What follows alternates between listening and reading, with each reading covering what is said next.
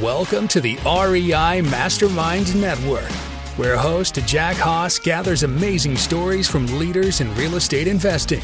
In each episode, our guests will tell you what they're doing that works, what they've tried that failed, and best of all, you'll learn actionable steps to take your real estate investing to the next level. Now, here's Jack with another value packed episode. We have Abbas Mohammed on with me here today, and you can find what he and his team are up to at modelequity.com slash invest. And there's an amazing story here because Abbas and his team have managed to currently have $54 million in assets, about 1,500 units under management, all within 18 months, which is insane growth. Abbas, I really appreciate your time here today. I appreciate you having me on. And just to clarify, part of that is also passive, but actively we're at 338. Okay. It's still a very quick ramp up here. I'd like to see where you started. Did you, when you got into real estate investing, did it start in like single family homes and a lot of us do, or did you jump right into multifamily investing like this? Yeah, so I actually jumped right into multifamily. So my background on real estate prior to getting in is I got into real estate at 18 years old as a residential real estate agent. And the first year I just I failed miserably at it. I didn't know what I was doing. Uh, but then I started getting transactions. And then within about four and a half years in the business, I became top 50 in the country with Remax. I had about 25 virtual assistants. And so we really ramped up our operations and my business was doing very well. And I got to a point where it's okay, what do I do with all the cash that's coming in from the sales business? And so I was actually going to go out and start to build basically single family portfolio. And I just, after looking at it deeper, decided that I wanted to skip that completely for multiple reasons, but mainly because I realized I don't have control of the value meaning the value of these homes is really based on interest rates and based on affordability. And as interest rates would go up in the future, this was a few years ago, my thinking was on this. As interest rates would go up, these housing prices are going to start to go down. And so I really have no control over that. The other thing is that it was very hard to scale. And I lived in California and I didn't want to buy in California either because then I would have to deal with all these different laws and everything. I decided not to do single family. I looked at other investment options like crypto and stocks and all these other things. And I didn't like that either. And so then eventually I found out uh, about multifamily and there were many reasons why I got into multifamily, but I jumped straight from not investing in a single family to just doing my first deal at 64 units. And to me, I think that was one of the best decisions I made. Can I ask you, like, what kind of process you went through to decide on making that first investment? Yeah, so it was actually a lot of things. When I first started, I started off passively. So I invested in a, num- a number of deals passively just because I wanted to make sure that this multifamily thing was actually real and it works and everything. So I invested in a few deals passively. And then about six months later, I decided to, to start actively buying. And to me, I've analyzed before getting into multifamily, I analyzed obviously thousands of deals in single family. And what I realized over time is that the most important aspect of investing was not necessarily just choosing the property, but more important than that was choosing the right market. And so I came up with a criteria of how I was going to choose markets. So, so then I applied that same criteria to multifamily. And based on that, I decided to focus on the Dallas Fort Worth market for many reasons. But after I chose the Dallas Fort Worth market, then I went in and and started basically building relationships with brokers. The nice thing about what I was doing is because my background was in real estate sales as a as an agent, and I was one of the top, like I said, in the country at the time, and all I did was listings. I knew what these multifamily brokers wanted to wanted to hear from a buyer and how they wanted to operate. So I was able to go into Dallas and build a lot of relationships with a lot of different brokers very quickly. And so that helped us tremendously in, in sourcing deals over time. And so that was, I would say that was my superpower. Besides choosing the market, building the relationships with brokers and getting off market deal flow and getting brokers to, to trust me and want to work with me, because that gives us a huge advantage over other buyers who might not have those sort of relationships, might not be getting those off market deals. But to go over how I chose the Dallas market or why I choose markets specifically over others, some of the things we look at are things like population growth, my migration patterns, and all these other things. And to me, that's the most important criteria because real estate is all about supply and demand. The more demand you've got, the lower supply you're going to have and the higher prices go. So I first, I first look at population growth, but then I also look at job growth. I look at income of these different areas. I look at the laws. I don't want to be a landlord hostile environment like California or Oregon or Washington. Even though if you look at Oregon or Washington, they have a lot of population growth, but their laws are very anti landlord. They're very pro tenant. And so I would never invest in a state like that, for example. But then I also start looking at area incomes and uh, all these different things because if you buy a property, you want to be able to increase rent. And if people are not making enough money for you to be able to increase rent on them, then you're not going to be able to implement your business plan. So some of my requirements whenever I invest is I want to see area income of $40,000 a year or higher.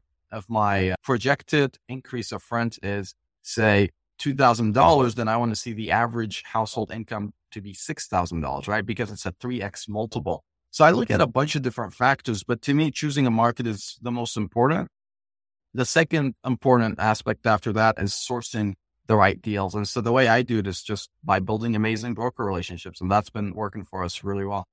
You beat me to the punch. I was going to ask you regarding your market criteria, but now that you brought it up, you talk about building your network on the with those brokers. There certain strategies or tactics that you've implemented in order to establish those relationships? Yeah, it's I think the most important part of building those relationships is a few things, but number one is you really have to treat brokers like they're friends because people want to do business with other people that they know and trust.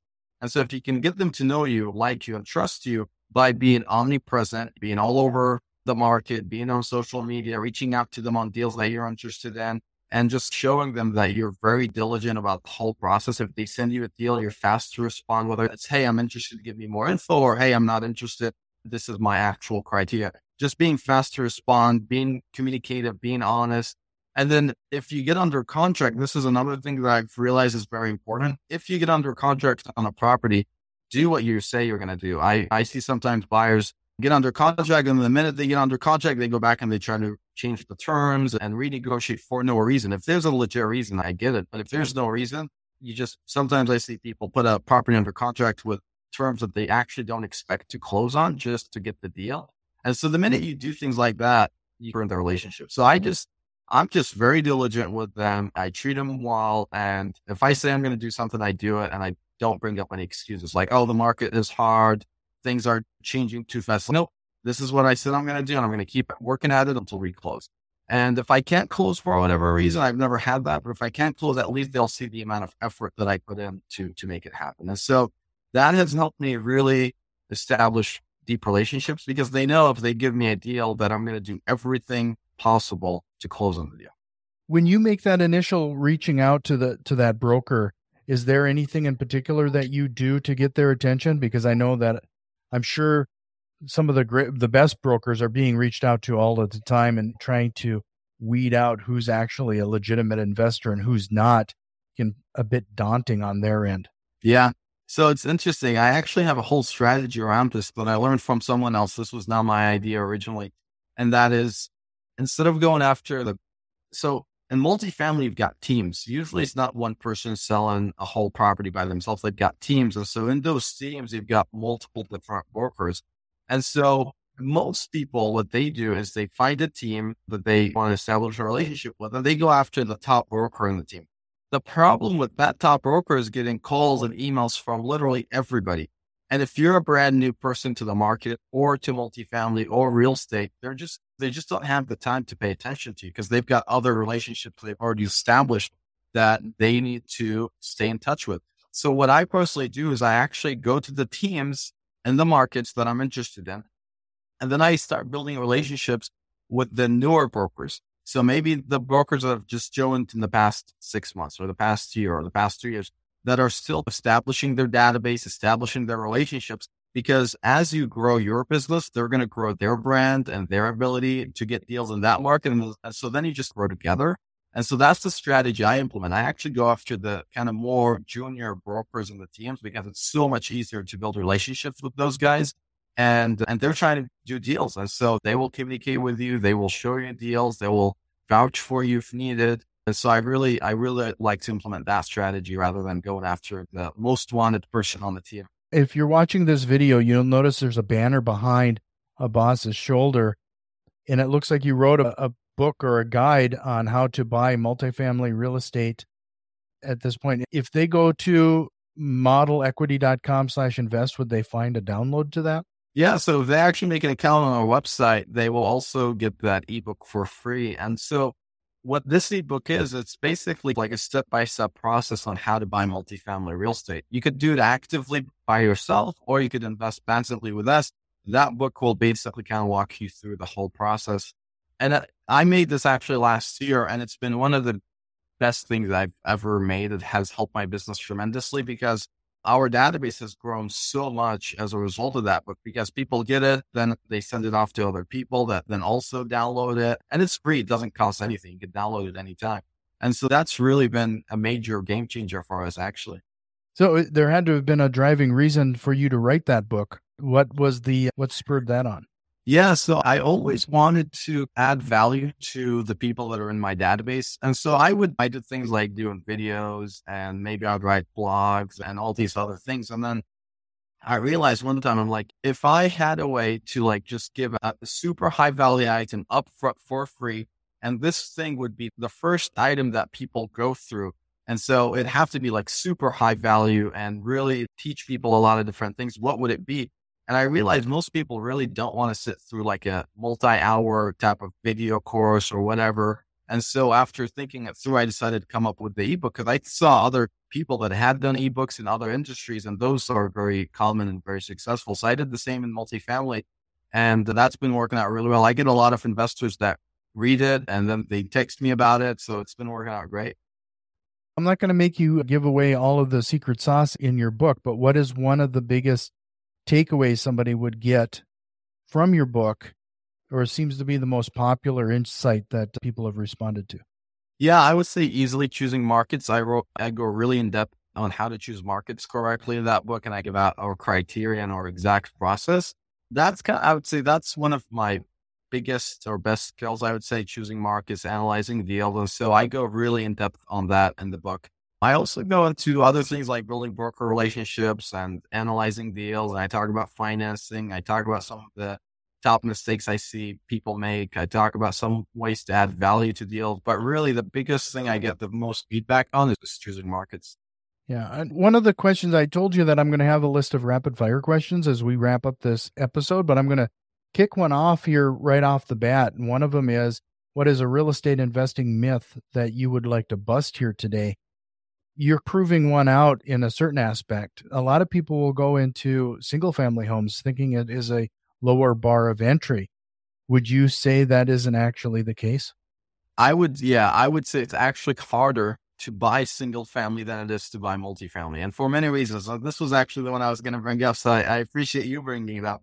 So when I first started, I, uh, again, I remember I was a residential broker. I used to sell a lot of houses. I I don't do that anymore, but I remember at the time I would have so many clients that wanted to buy single family rentals in the Bay Area. And I actually always advised them against doing that because I saw other clients I had who had bought single family rental and they had all these problems with evictions, with tenants not paying rent on time, having to deal with these houses. And the numbers just didn't make sense. Like you might get $200, $300 a month in cash flow, but then 12 months later, you might have an AC issue. Then you have to fork out 10 grand just to fix the AC issue, or maybe have a roof issue. And so I just never, it, it just never made sense to me to buy single family because it's just not scalable. There's too many moving parts. And so I was thinking about, again, building a single family housing portfolio. But then I, as I started digging into multifamily, I found all these people that had bought 200 homes, 250 homes, 300 homes that then were selling all of their single family portfolio to go into multifamily. So then I was like, listen, if I'm going to be investing in real estate and I see these guys that have bought single family, they've already went through it and now they've decided to jump into multifamily. Why would I go and rebuild it from scratch? I'm just going to jump straight into multifamily. And so when I did it, I wanted to be careful. And so I just invested passively just to see what it's like. And I can tell you that that sold me. I, I just saw the returns. I saw the depreciation I was getting. Just the depreciation, I ended up getting about 800,000 of depreciation in 2021, which saved me hundreds of thousands on taxes. And I ended up getting a quarter of a million dollar refund. So the, just the tax savings have been worth it, let alone the cash flow and the appreciation and all these other things that, that you get from investing. Sure. Just to remind everybody, it is modelequity.com slash invest. In fact, I'm going to ask you to do me a quick favor. If you found any of value here so far with Abbas, send a link to this episode to one of your friends who's getting into real estate. I'm sure they would really appreciate it. Abbas, one of the things that I always find really interesting is that eh, when you're starting, you obviously are managing a syndication here now. Yep. Did you find getting into syndication a hurdle that needed some study, or was that easier than you expected? Yeah, it was definitely it was harder to be honest with you than I thought. The biggest hurdle with that is that really as you get into syndications, you're raising money and using other people's money on these deals. And to me mentally that was that was not easy because I'm like, okay, I'm okay with losing my money. I could go and I could go make more money, not a big deal.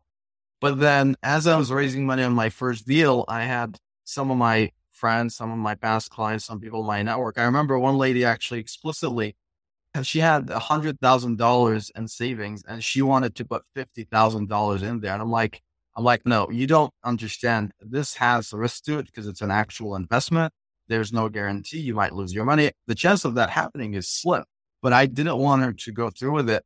But I believed in the deal fully. I was signing on the loan. I was putting my own money into the deal.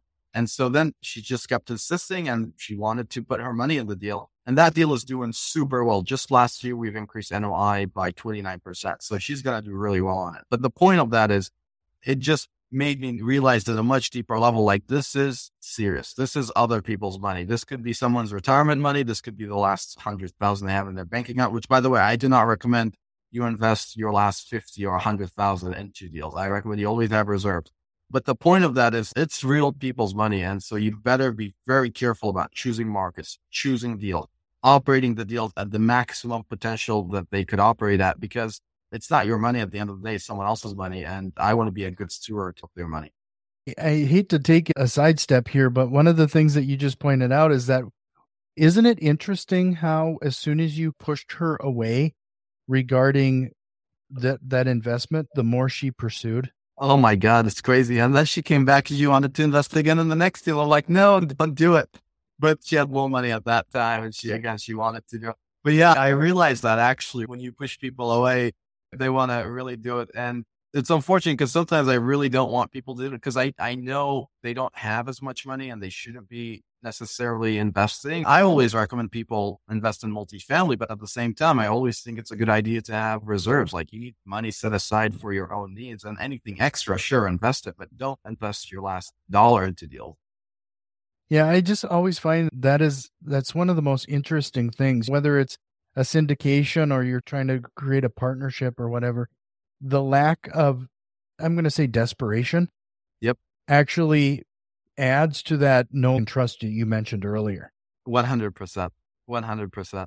But yeah, I think it's I think it's very important that as people do deals that they think of investors like that being in their deals. Like anytime I'm looking at a deal, here's how I think through it. I'm like, would I want Brent, and I personalize it by mentioning the name and thinking of the person, would I want Brent to be putting money into this deal? Do I want Rebecca to be putting money into this deal? Because these are real people that I have real relationships with, and I would not want to ruin those relationships over a transaction.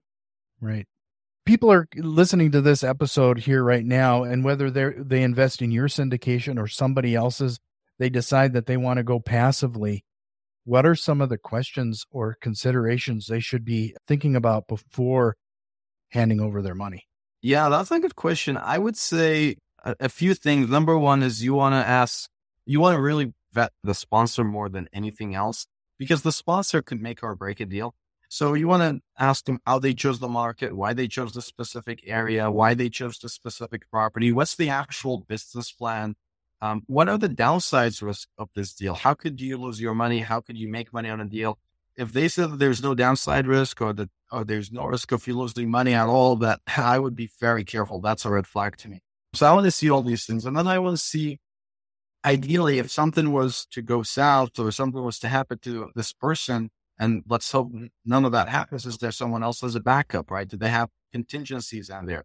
So you want to make sure you go through all this stuff because some, and some, these are harder questions, but asking the hard questions is important. And if the sponsor doesn't have the answers to those type of questions, or they, they don't want to respond for whatever reason, I've seen some that don't respond at all when you ask these type of questions, then just move on, save your money for another deal. There are plenty of deals out there, but there, but there are some good deals and then there's some bad deals. And so you just want to vet out the right deals. Overall, people have done very well, especially over the past decade or so and, and, and real estate in general, but specifically also in multifamily I think there's always risk. So you should always vet out the sponsor as much as possible.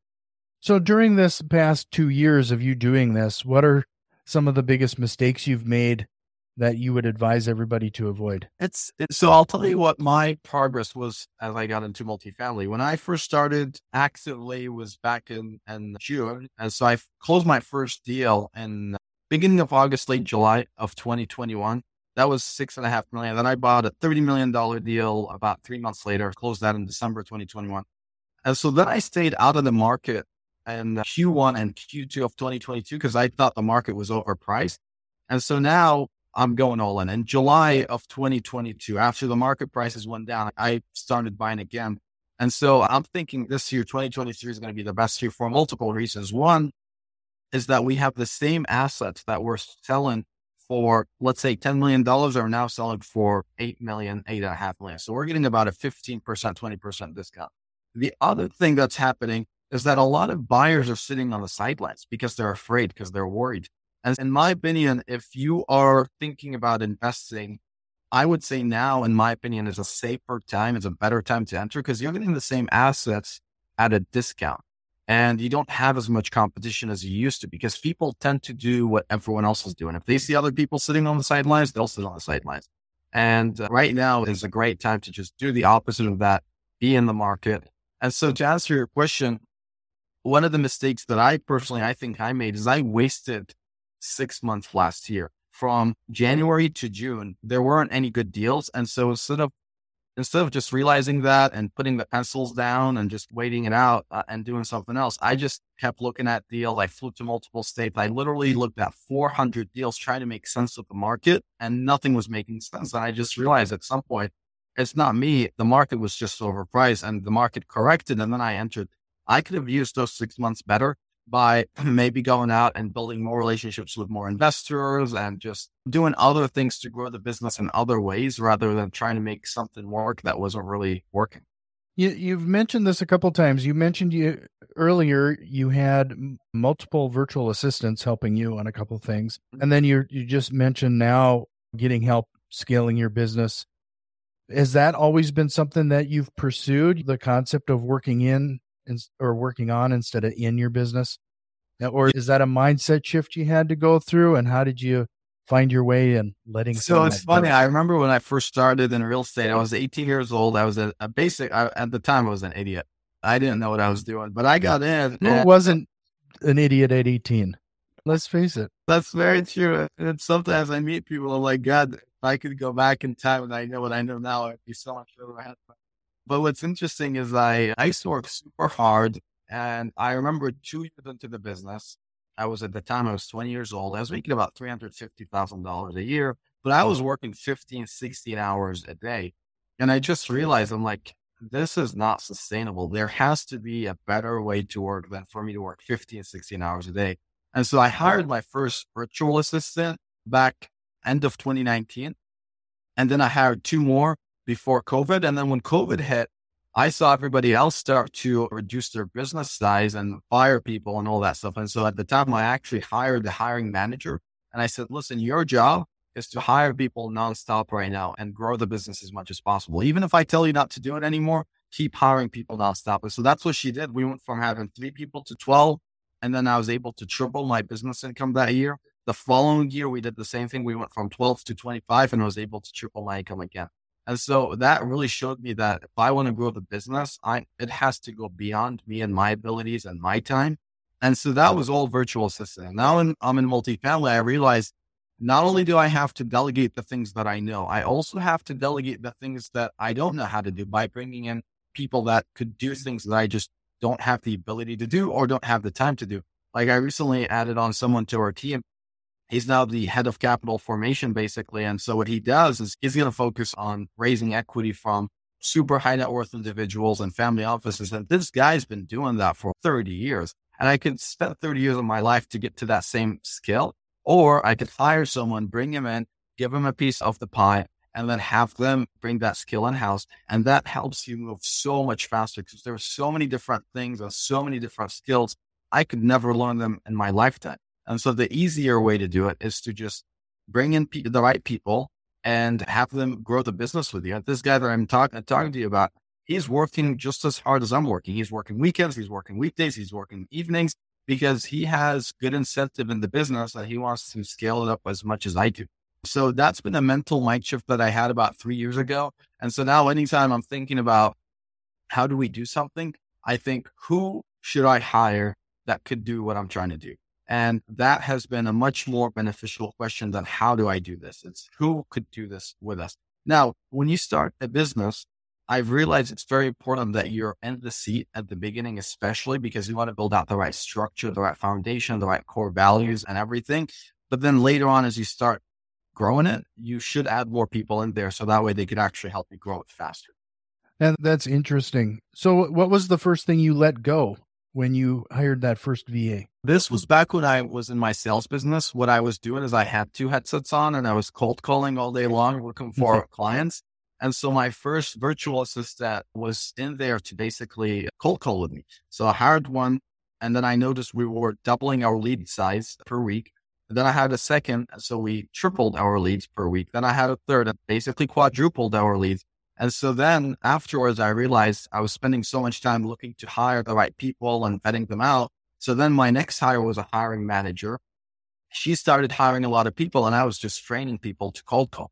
Then I'm like, okay, I'm spending all day long now. I'm not cold calling, but I'm training people.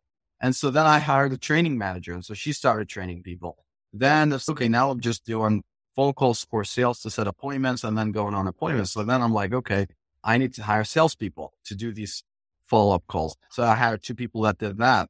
And then I was doing just listing appointments. So then eventually I got an agent to do those appointments. And so now the business is literally 100% passive because I've got all the people doing it for me. And so then I shifted my focus in April of last year to just model equity and multifamily. And so now my entire focus is building that up. I hired someone to underwrite for us. And so now I only look at a deal if it pencils out. And then the next thing I realized is that I was spending a lot of time on the marketing and setting up the email and all these different things. I hired someone to do that for us. And recently I hired someone to help us with equity raising because I spent so much time doing that. So it's just, it's one step at a time. I look at what I'm doing right now the most of, and then I put somebody else there to, to hmm, Sure. That's interesting. It's one of those things that as entrepreneurs, I think we have a hard time seeing it as an, that as an investment as much instead of an, as an expense. Yeah. That makes sense. You know what it is? I think that there's two problems with most business owners, including myself. And I still struggle with this, by the way, but especially when I first started. And that is number one is we think we're the best, right? We're the best at what we do. Nobody could do it as well as we can do. And that might be true, right? But if you hire two people, three people that do one thing that you're doing at 100% and they could do it at 80%, and you hire two people to do that, now you're at 160% of production. And so you have to think of it in this case, even if they're not going to be as good as you, which by the way is a mistake. I don't think that's actually true. I think the people that we're hiring are better at the things that they're doing than I would be because I was so shattered doing so many things I did. I wasn't really focused on one thing. So that's one thing. The other thing is we get worried about the cost, which is a real concern, especially if you obviously most of us, we're not raising money for to fund our business growth. We're growing our business out of the proceeds we're making. And so what you have to get really good at is just monetize. If you know how to monetize the people that are working with you and know and in which areas could you bring in extra revenue by hiring people, then hiring people isn't an expense anymore. It becomes a profit generator because I know if I hire someone in this specific seat, I might pay them X amount per hour, but they'll make me X amount per hour. So then it's like, why wouldn't we hire a hundred of them? To make us as much money as possible. So you just have to know how do I monetize every role? And if you know how to do that, then hiring becomes free. Have you tried to stay domestically and or there's I understand there's a lot of VA companies out there that have overseas resources. What have you found the best? Yeah, so when I first started, I just I started with a VA company that was hiring for us. I was not really happy with the overall how do I say it performance because what I realized is that a lot of times the people that they were hiring were people that couldn't get jobs on their own because if they could get jobs on their own, they could. Mm. So then what I ended up doing is I just figured out what these companies are doing to hire people, and we started bringing that process in house. So we learned how to post job ads on these different websites local to the countries that I'm hiring from, how to vet people out and set up a system. So I, it took me a lot of time to come up with those systems. But then once you come up with them one time, that's it. You don't have to redo it every time. And so we started just hiring people directly. We started hiring the Philippines and then Pakistan and India. Then we started hiring from Mexico and Argentina and Dominican Republic and all these other countries. And it was just, it was phenomenal. Now I've shifted my focus where I used to be just 100% VA. Now I'm focused a lot more on hiring some VAs to help with the lower level admin tasks. But really, I want to hire people that are local in the US that have skills that I don't have because I've noticed that will help you transform the business significantly. One, one amazing person can be equivalent to many decent people. Yeah. That, that makes a lot of sense. The one thing that I've always struggled with is that I've had we've tried VAs in the past, and to get them to go off script has been it's almost impossible sometimes because you want to we buy houses at discounts and yeah. and uh, and just to go through the formulaic form isn't it what you really want to do you want to have them have a conversation and it doesn't typically work out that way yeah it's very hard because eh, Here's what I realized it's hard to train someone to do that. So, what you want to do is you just want to keep filtering through people until you find that person that could do it. And so, like our hiring process, we might get hundreds of applications. We interview very few. And then out of the people we interview, we actually hire four people at the same time for any given job role because I know this is, and I've hired now hundreds of people. So I can tell you the process. Two of them will quit. One of them I'll fire because they just don't do well or they don't show up on time or they're not serious enough. And then I'll keep one. That's always been the process. Hire four, two will quit, one will be fired, and then one will stay. And so now I just know, look, if I want to hire, I know I have to go through hundreds of people. But so I came up with a formula so that way we go through that efficiently. So I came up with tests like mental quizzes and like they have to submit voice recordings, all that stuff. So by the time that we actually ever interview them, like they're pretty qualified people. Yeah, no, that's a good idea. Just uh, one last time, model, modelequity.com slash invest. Learn more about what Abbas and his team are doing. But like I said, I warned you, we chew up a half hour pretty quickly here, Abbas. But I do have a few rapid fire questions I kind of want to wrap up with. Starting with, is there a book you would recommend everybody checking out, or what are you reading right now? Yeah, so I don't read a lot of books to be honest with you, because I like to read one book multiple times until I implement it. One of the books I highly recommend to everybody is Whatever It Takes by Stephen Schwarzman. He's the guy that built Blackstone, and and this guy is just amazing. If you read his book, you really start to understand how much work you have to put in order to make a large company successful. But then he also talks about something very interesting, and he says building a large company takes as much work as building a small company. Because with a large company, you could bring in eight people that can actually help you grow the company. With a small company, you can't do that. And so that was a major mindset shift to me when I read that book. And so I always highly recommend it because I think that was one of the like life changing books for me. No, that's a great. I haven't had anybody recommend that one, so I got it on my list now. While you're yeah, looking at it. So, what is the biggest business mistake you've made so far, and what did you learn from it? Biggest business mistake, I would say, though, that six months of time I wasted last year. I mean, that that's a lot of time. We literally had zero production during those six months because I was trying to make sense of the market when nothing was making sense. We didn't buy anything, which is good, but I could have spent my time better. So now I've just I've realized, look, if things are not making sense, I should just refocus on other areas that where I could actually help the business move forward. It was me and a few other people in the business, and it's like we're all spending all our time trying to make sense of these deals and nothing was making sense. And so we wasted a lot of time. We could have done other things. That reminds me of a lot of the people, quite a few people that reach out to me or whatever. This they're stuck in analysis paralysis and they never take that initial step. Yep. It's taking that imperfect action Yeah. sometimes is the biggest thing a person can do. One hundred percent, one hundred percent. I mm-hmm. also wish I would have hired. By the way, this is another thing I've recently realized over the past year, and that is, I wish I would have hired higher level talent that knew skills that I didn't have earlier. It took me a long time to get to that because I always couldn't justify the price. How could I hire someone that charges X amount per year and I can just hire someone so much cheaper and I just have to go learn the skill and teach them. It'd be so much cheaper. But then you realize over time, you don't have the time to learn those skills, Lance. And even if you do, you're never going to be good at it at, as, at the same level as someone who's been doing it for 20, 30 years. So it's actually cheaper to pay someone way more and have them bring those skills into the business. And that will help you grow much faster. I just wish I had realized that sooner. Yeah. I was just about to ask you if you could go back in time and give your younger self one piece of advice, what would that be? But Yeah, it would be that. You, you just answered that. Too many skills. Man, it's interesting. So I go to a lot of masterminds and in these masterminds, sometimes they bring in these people that are worth just billions of dollars. And as these guys talk, what I've realized consistently, not one time, consistently, is that a lot of times they actually have less skills than a lot of us do, but they're just very mm-hmm. skilled at very few things and they're, and they know where to stick to.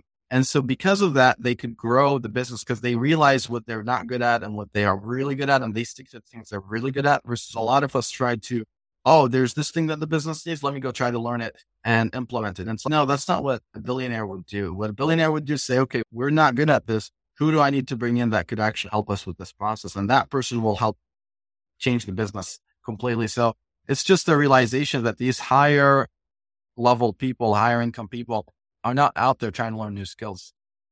Right. So you have 60 seconds to Yeah. give everybody one piece of advice.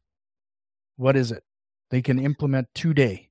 Yeah, one piece of advice I would say uh, is to think much bigger than what you're actually thinking right now. I've just realized consistently I think bigger, and then I meet other people that are doing way better than I'm doing, and I, I realize I'm playing at a, a much smaller pace than I should have been playing at, and so that motivates me. And then I, as I ramp up my production, I realize I could have done this so much sooner. So I would say, whatever you're thinking right now, think 100x, think uh, 10x, whatever it is, and just see wh- where are the bottlenecks because that will show you the bottlenecks in the business. That's one thing.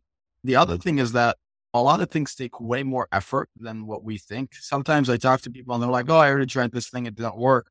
But then the reason that these things they attempt didn't work is because they just didn't put in enough volume into these things. So I would say think much bigger to find out where the bottlenecks are in the business and try to move faster. But also the other thing is put in more volume. Whatever you think you're doing that's not working, try putting in more volume and seeing what the result is.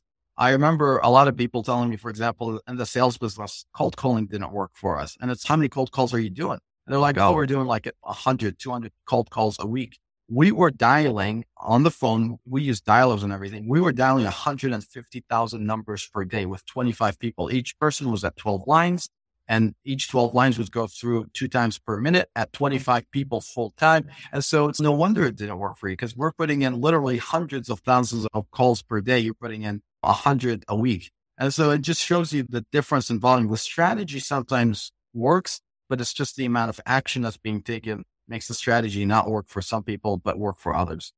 Maybe I went over. Well, no, that was awesome. So. Abbas, is there a question or concept you wished we would have covered here today? Ben, I think you're honestly an amazing host. You really know how to dig deep and keep the conversation flowing really well. And so no, I, but I appreciate you asking. Again, it is modelequity.com slash invest.